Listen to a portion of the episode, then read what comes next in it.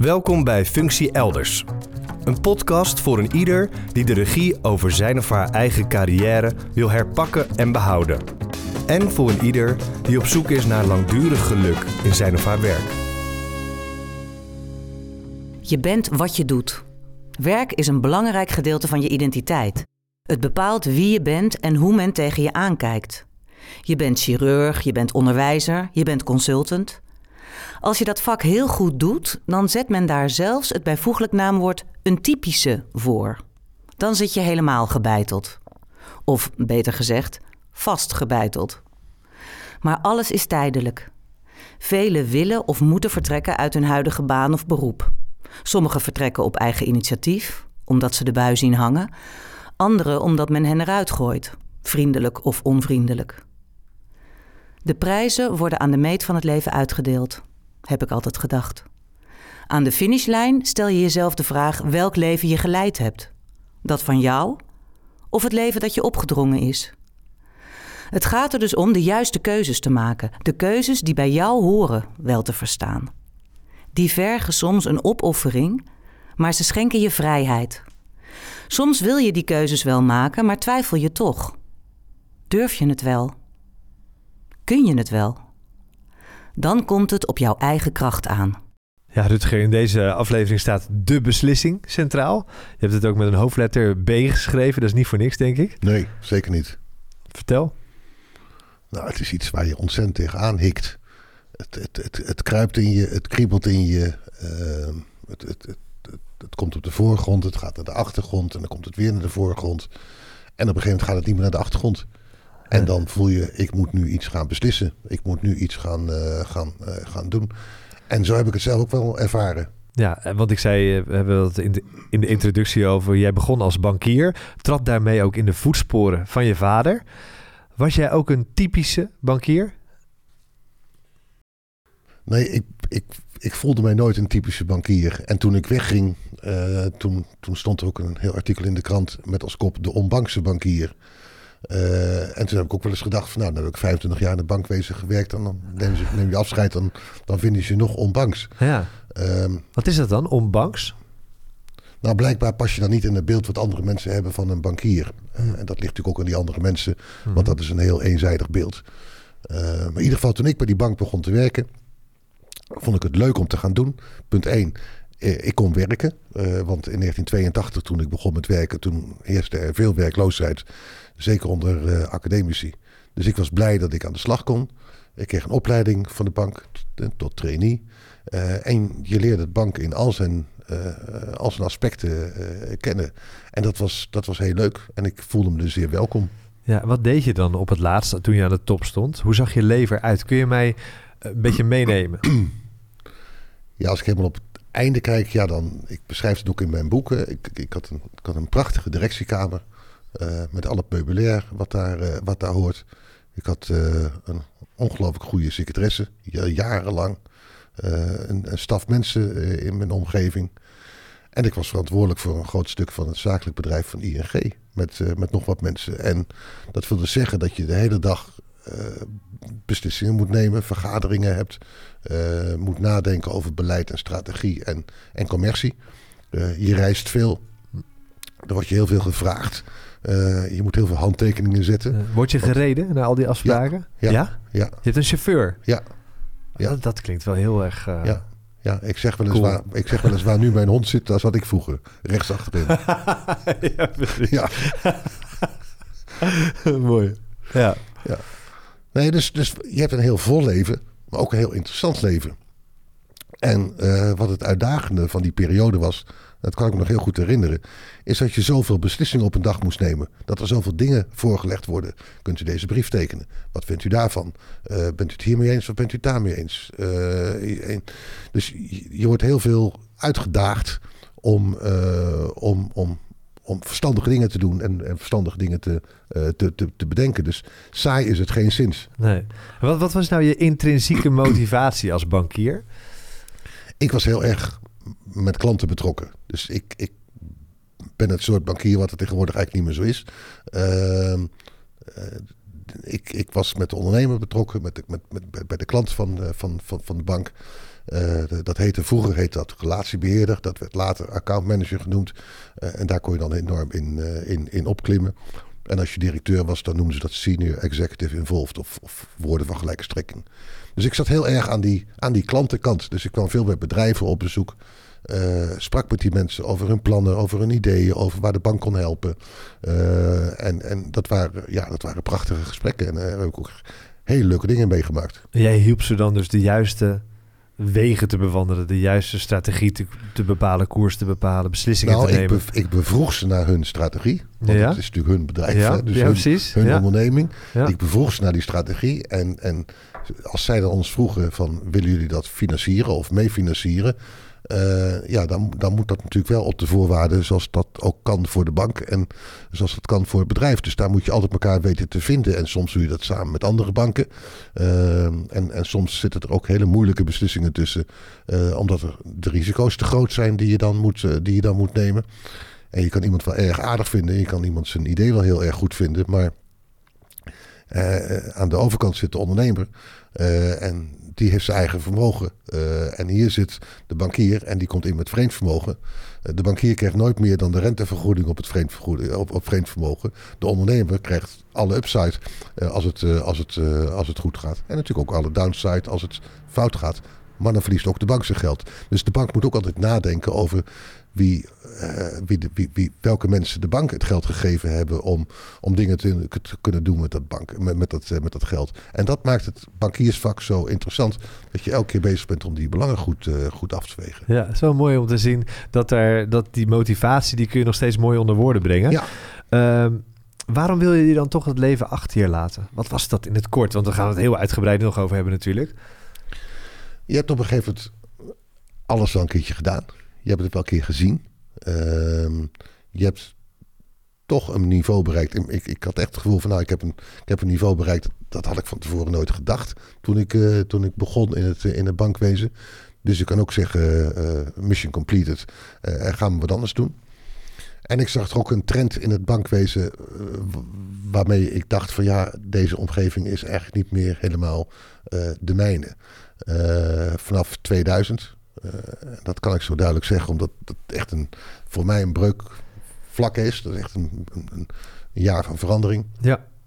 Toen kwam ook in Nederland plotseling de bonus heel erg in, in zwang binnen het bankwezen. Ja. En ik ben een verklaard tegenstander van, van bonussen in het, eh, in, het, in het bankwezen. Want in plaats dat je de adviseur bent die belangeloos, belangenvrij, zonder extra belang kan adviseren, word je nu een adviseur die, die meedeelt in de uitkomst van het advies. Dus als ik een bedrijf of een ondernemer adviseer om zijn bedrijf te verkopen, dan levert dat de bank een enorme fee op eh, om Ja. het allemaal te organiseren. Precies. Ja. En in die fee deel ik mee als, als bankier met mijn bonus. Dus ik heb belang bij een, bij een deal. Terwijl misschien het beste advies op dat moment is om tegen de ondernemer te zeggen: Volgens mij moet u niet verkopen. Wordt u volgens mij niet gelukkig of beter van. ja. Jij werd wel gelukkig van de stap volgens mij die je daarna hebt gezet. Namelijk eh, door, eh, door te stoppen. Wat heeft het leven je daarna gebracht? Eh, het leven is heel verrassend geworden. Soms denk je: Het is wel goed dat ik van tevoren niet geweten heb wat er daarna allemaal ging gebeuren. Want het was wel heel veel. Het was een soort achtbaan. met, met, met leuke en, en niet leuke dingen.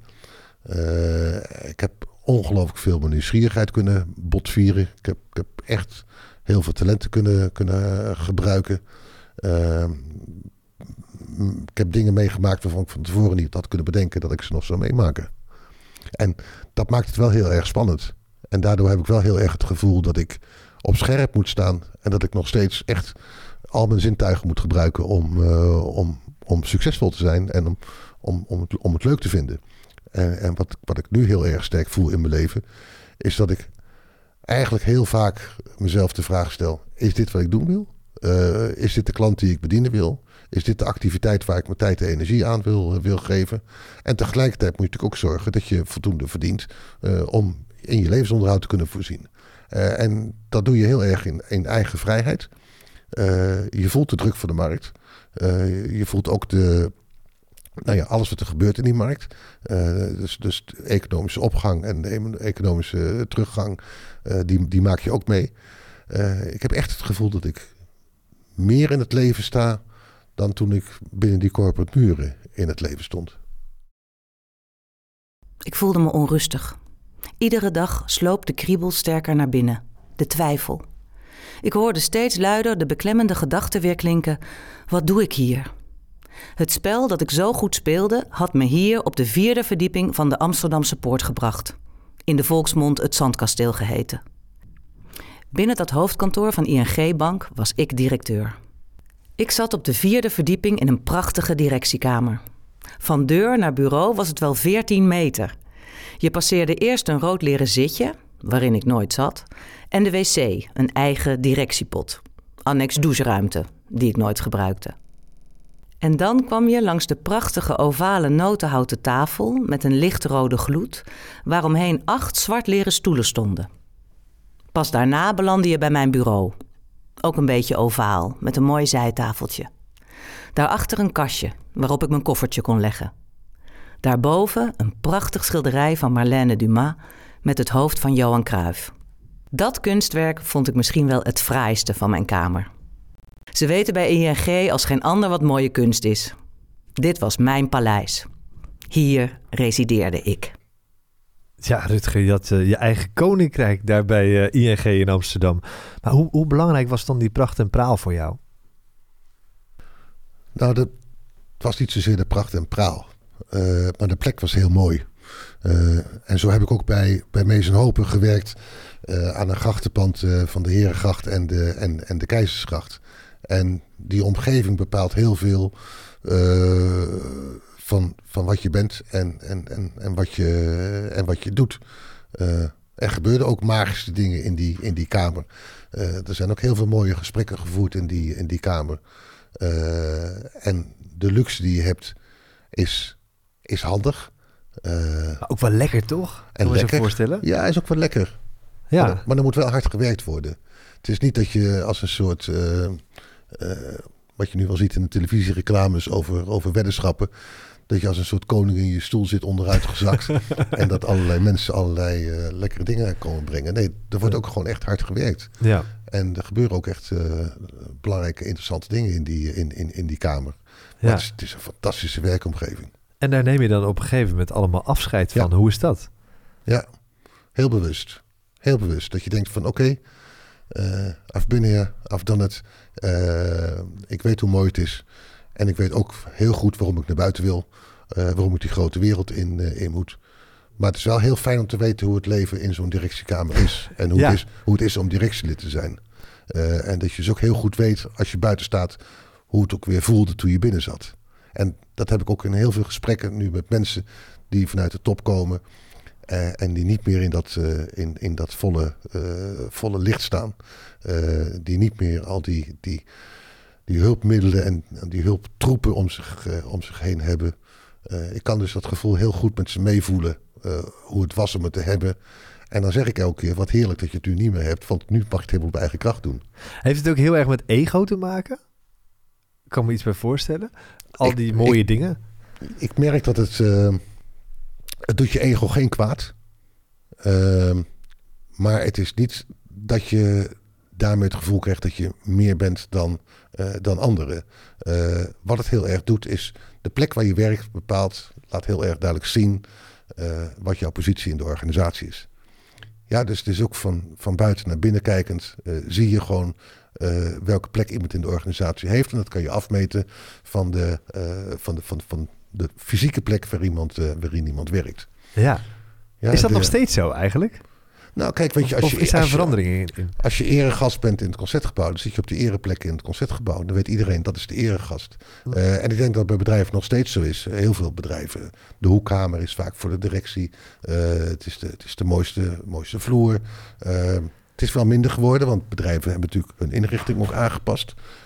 maar de, de, de theorie is nog steeds uh, dat de directie een, een, goede plek heeft om te werken. Ja. Kun je nog iets meer inzoomen op die kriebel? Hoe herken je die onrust? Waar zit het in je lichaam?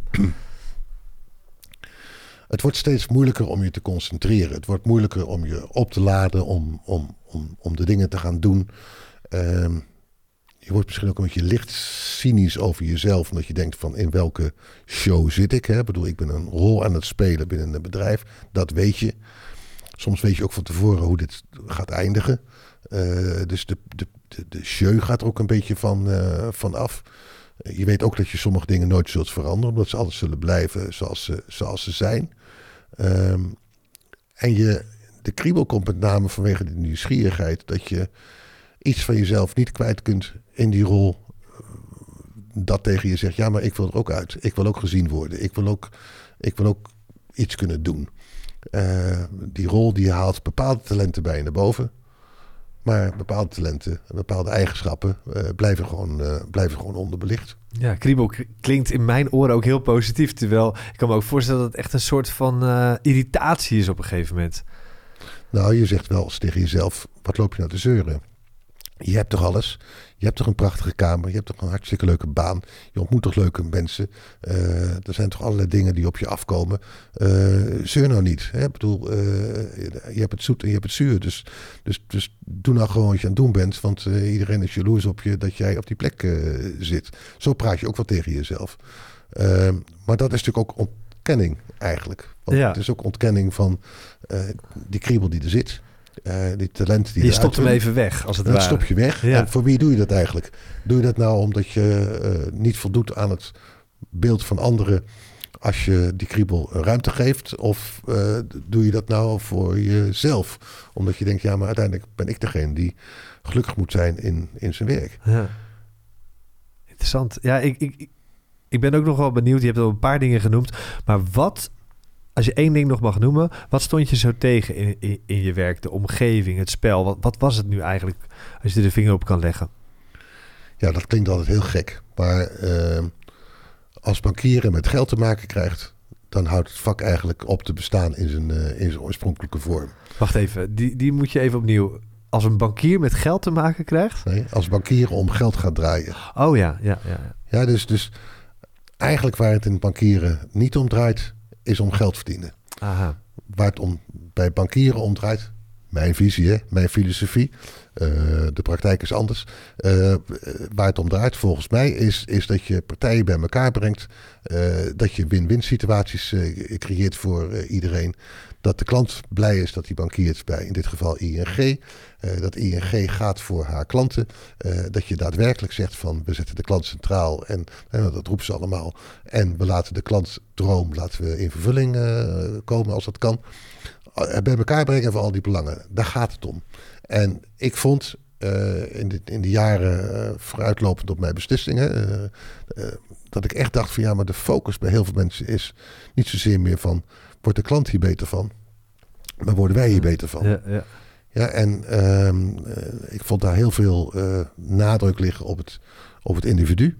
en ik vond ook, toen ook echt een beetje een, een sfeer van, van niet van, wat je dan noemt, het heel erg anglo-saxisch. Uh, en, en, en nou ja, wij zijn toch meer, uh, ja, wij, wij, wij, zijn toch wat meer van het gemeenschappelijk belang. Althans, zo zit ik in elkaar. Ja. Dat is eigenlijk wat je net al omschreef met relatiebeheerder willen ja. zijn in plaats van ja. met die bonussen werken. Dat voelt ja. al niet goed, hè? Ja, ja en ook, het kwam ook voort uit een periode waarin bedrijven heel loyaal waren naar hun bank en banken heel erg loyaal waren naar, uh, naar, naar, bedrijven. En dat, dat deden ze op een gegeven moment niet meer, of dat kon niet meer, dat, dat, wil ik in het midden laten. Maar in ieder geval voelde ik me er steeds minder in, in thuis. Ja, en uh, dus ik dacht op een gegeven moment ook van nou, misschien is die rol van de bankier ook wel uitgespeeld in die vorm. En nu was ik gescheiden. Gescheiden van mijn vak en van mijn leven met de bank. Van wat ik met zoveel liefde had gedaan, totdat ik merkte dat ik er niet meer thuis hoorde. Het uniform knelde. Ik paste niet meer in de rol. Ik kon mezelf nauwelijks meer serieus nemen en werd cynisch over mijn omgeving. En dus nam ik de beslissing. Ik ging ING verlaten. Ik ging een ander pad op. Ik heb veel achtergelaten. Allereerst dat cynisme, Rutger. Waar gaat dat over en hoe uitzicht dat precies? Maak je dan ruzie met collega's bijvoorbeeld? Wat je heel sterk merkt bij zo'n grote bank, maar eigenlijk ook bij alle grote corporates. Uh, je hebt je eigen taal. Je hebt je eigen manier van communiceren. Uh, het, is, het is een hele eigen bubbel. Het is een hele eigen wereld. Ja, ja. En in het begin is dat fantastisch. En als je daarin opklimt, wordt het alleen maar mooier. Uh, en, en, en, en, klappen mensen voor je en klap jij voor andere mensen. Uh, en op een gegeven moment word je daar misschien toch wat uh, afstandelijker in. en, en, en denk je bij jezelf, ja, de jeu is er een beetje af. en, en waarom klap je nou zo hard? en, en dan krijg je het politieke gedrag binnen de organisatie wat je gaat uh, tegenstaan. Omdat al het gedrag van mensen uiteindelijk is gericht op het er ergens beter van worden en een volgend stapje maken. En het in, in het gevlei komen bij iemand en het helemaal eens zijn met iemand. Omdat je denkt van nou dat, dat is politiek wel correct binnen dit, uh, binnen dit bedrijf om dat, uh, om dat te zeggen. Ook een beetje dat geslijm wat er soms bij Heel hoort. erg. Ja, ja. ja zeer. Ja. Zeer. En... Uh, uh, en, en, en zeker ook in, in die jaren toen het echt heel erg goed ging met, uh, met bedrijven en ook met, met, met de banken. Ja, mensen gingen wel heel erg in zichzelf geloven. Uh, en ik dacht van nou, we rennen gewoon van crisis naar, naar crisis. Ja, het is nog niet zo dat ik de financiële crisis zag aankomen. Maar ik zag wel alle tekenen uh, van verval uh, aan, aan, aan, aan de wand. Ja. En dat je denkt van ja, wil ik er nog bij horen? Ik, ik, ik, ja. een voel, beetje, voelde gewoon minder. Een beetje helikopterview, alsof iedereen uh, is in een euforische stemming, is nog aan het juichen. En jij bezag het van een afstandje en dacht, nou... Het is een beetje alsof jij de Bob bent uh, en iedereen heel gezellig feest aan het vieren is om je heen. Iedereen, iedereen is lam, ja. om het zo maar te zeggen. Ja, ja en ja. jij zei net, uh, weet je, dat is ook wel een vraag natuurlijk van, word je dan boos op je omgeving? Nee, ik, ik werd niet boos op mijn omgeving, mm. maar ik merkte wel dat ik in discussies uh, gewoon mijn eigen standpunt innam. En dat ik heel veel energie legde in, in dingen die er misschien net iets, net iets buiten lagen. Ja. ik werd op een gegeven moment voorzitter van de Nederlandse Indiaanse Kamer van Koophandel. Uh, dat was een rol die nou ja, eigenlijk een beetje vanuit de ING richting mij werd uh, geschoven. Heb ik heel veel tijd aan besteed. Vond ik ontzettend leuk om te doen. Handelsmissies mede leiden naar India en omgekeerd vanuit India naar, naar Nederland. ik ging me ontzettend in te, inzetten voor diversiteit binnen de ING. Voor, voor microfinanciering, wat toen heel erg in opkomst was. Daar heb ik heel veel tijd aan besteed. En ik merkte dus bij mezelf dat met name de onderwerpen die iets verder van de kern van de ING lagen, ja. bij steeds meer intrinsieke ja. motivatie gaven. En toen dacht ik van ja, dat zegt ook wel wat over mijn motivatie ten aanzien van mijn bankiersrol. Ja. Misschien wil ik wel verder gaan zoeken naar andere, naar andere activiteiten. En ik besloot wel om daar niet cynisch over te worden in de zin dat ik negatief zou worden. Ik had geen zin om om, om de kont tegen de krip te gooien. Of, of, of boos te zijn op mijn omgeving. Dat was ook een beetje gek, want die omgeving was gewoon heel succesvol. Ja. Dus ik kon moeilijk zeggen dat het slecht ging met de ING. Ja. Het ging gewoon niet goed met mij in relatie tot de ING. Precies. En dat Ja. moet je op een gegeven moment ook kunnen zeggen. Weet je wat, het is een zakelijke relatie. Eh, laten, we, laten, we daar een, eh, laten we daar op een positieve manier een einde aan breiden. Ja. En hoe keken zij dan naar je? Want je had geen ruzie met ze, dus je had het niet met ze aan de stok gekregen. Er kwamen ook nog genoeg mensen op je afscheid, heb ik begrepen. Uh, maar hoe, hoe, hoe zouden ze jou bekeken hebben? Zagen ze je als een cowboy of een, iemand die zijn eigen koers wilde varen? Wat denk je? Ik heb, ik heb het ze wel eens gevraagd. ja, Ja. oké. Eh, en er waren mensen en die hebben echt een, een zucht van verlichting geslaakt. Want ik bracht wel heel veel energie mee. Eh, en die energie kan heel positief zijn in een gesprek. Het kan natuurlijk ook zijn dat mensen zeggen van nou, even niet rustig, even niet, even rustig. Ja. Eh, en, en die vonden het misschien wel rustig dat ze dat even niet meer hoorden. Ja. Aan de andere kant er zijn ook heel veel mensen van ja, nee, maar we, we vonden het heel fijn dat je er was, want je bracht een eigen toon eh, mee. Ehm, en er zijn ook mensen die, die zullen misschien heimelijk blij zijn geweest, maar dat, dat heb ik dan nooit gehoord. Ehm, en er zijn ook heel veel mensen die, eh, eh, die zeiden: Goh, wat, wat, wat jammer, want eh, het, was, het, was, het was altijd wel bijzonder om je in omgeving te hebben. Dus ik heb wel heel erg geprobeerd, en ook mezelf, ik heb heel erg geprobeerd mezelf te zijn. En ik heb ook heel erg mezelf kunnen zijn. En door mezelf te zijn, daar past ook bij om weg te gaan. En ik denk dat heel veel mensen dat ook wel gezien hebben. Wat zou je mensen aanraden bij wie het ook kriebelt? Mensen die de regie kwijt zijn. Hoe komen zij tot de beslissing? Ja, dat, dat, dat is de kernvraag. Ja. Dat is natuurlijk de kernvraag. Wanneer weet je het zeker? En wanneer wordt een gevoel een beslissing? Eh, zeg het maar. Eh, het, het antwoord zou moeten zijn als het gevoel zo sterk aanwezig is dat het elke keer weer terugkomt. Eh, en dan is de belangrijkste advies dat ik voor mensen heb, is blijf heel dicht bij jezelf. Dus, dus ontken dat gevoel niet. Steek je kop niet in het zand en zeg niet van nou, het, het zal wel weer beter gaan. Ik zeg niet dat als je het voelt dat je meteen maar een beslissing moet nemen. Maar als het echt terug blijft komen en het is hardnekkig, oké, dan is het er. En dan heb ik in mijn boek heb ik een aantal kernvragen opgeschreven.